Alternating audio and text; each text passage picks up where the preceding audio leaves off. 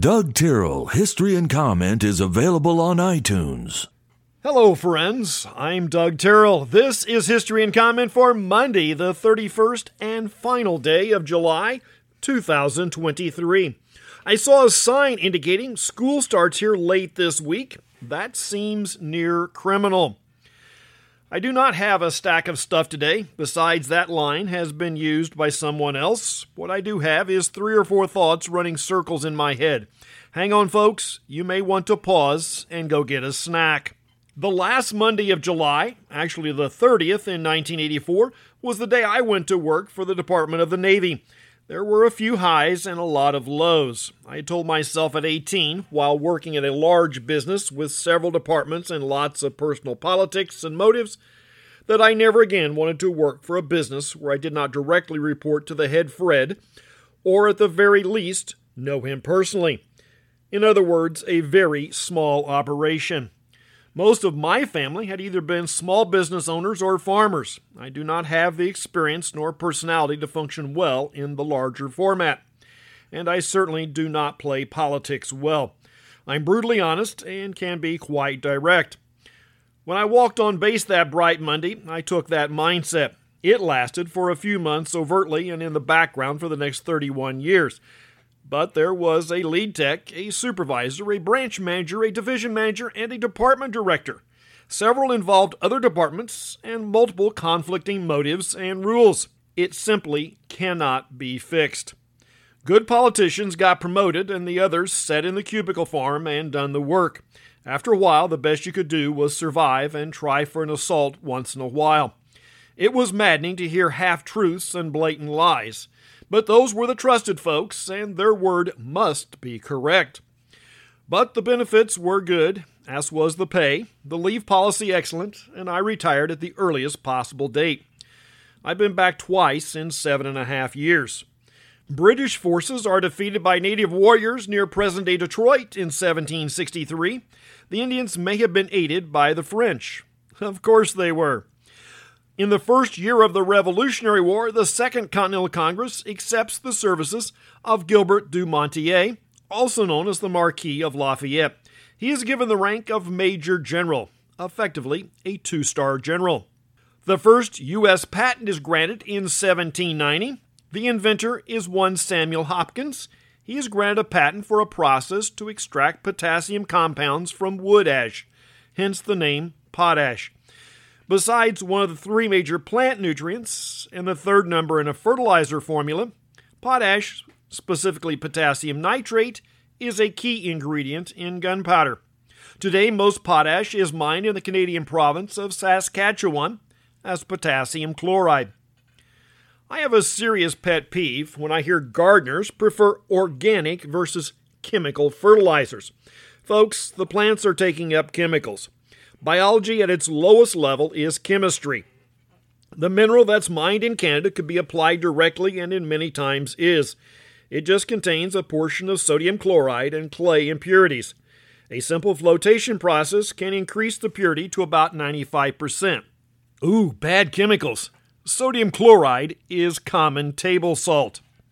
We can also talk about the second number in fertilizers phosphorus. That's mined in Florida. In 1938, archaeologists discover gold and silver plates documenting King Darius the Great of Persia. As much as folks would like to discount the biblical narrative and level accusations, time and time again, new finds support that narrative. 1941, the Holocaust gets its formal approval. It was not called that, but instead a final solution to the Jewish question.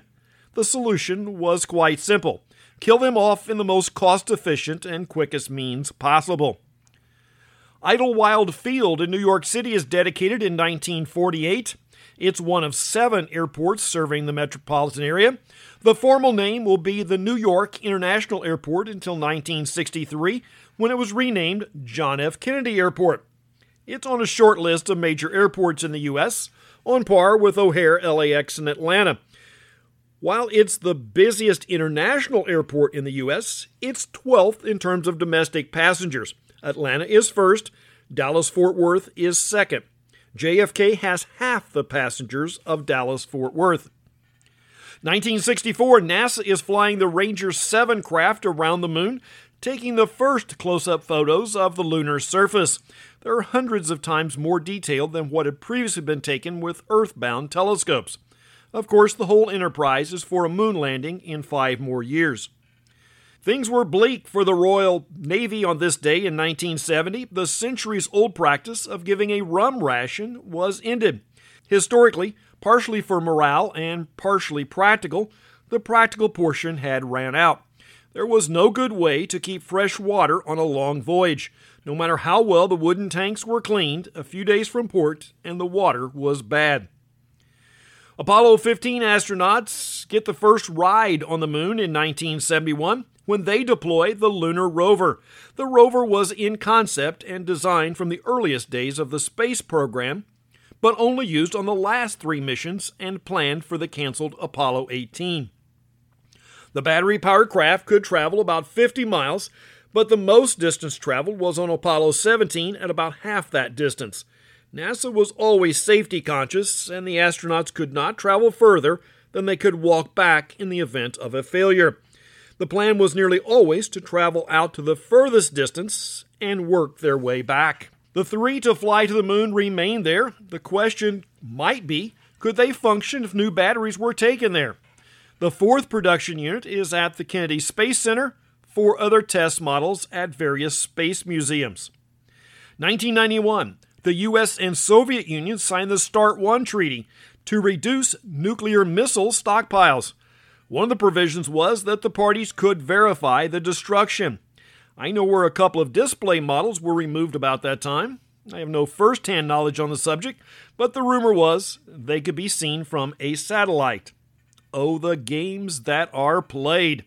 Speaking of games, Fidel Castro, after holding power for nearly 50 years, hands it over to his little brother, Raul in 2006. Raul will step down in 2018, and for the first time since the revolution, a non Castro became president. He was reelected this spring to a second term. If you've missed it, his name is Miguel Diaz Canel. 11 years ago, Michael Phelps, you recall him, breaks a 48 year old record for the most medals won at the Olympics. My church denomination is getting some positive news coverage for a national youth conference held last weekend in St. Louis. 36,000 young people gathered for a three day church event. Even when I was a teenager, I was never a big fan of the large events. There was a church conference in eastern Kentucky that was a possibility, but I did not make that one either. Folks like to point out that Christ and the first century church did not have denominations. That is true.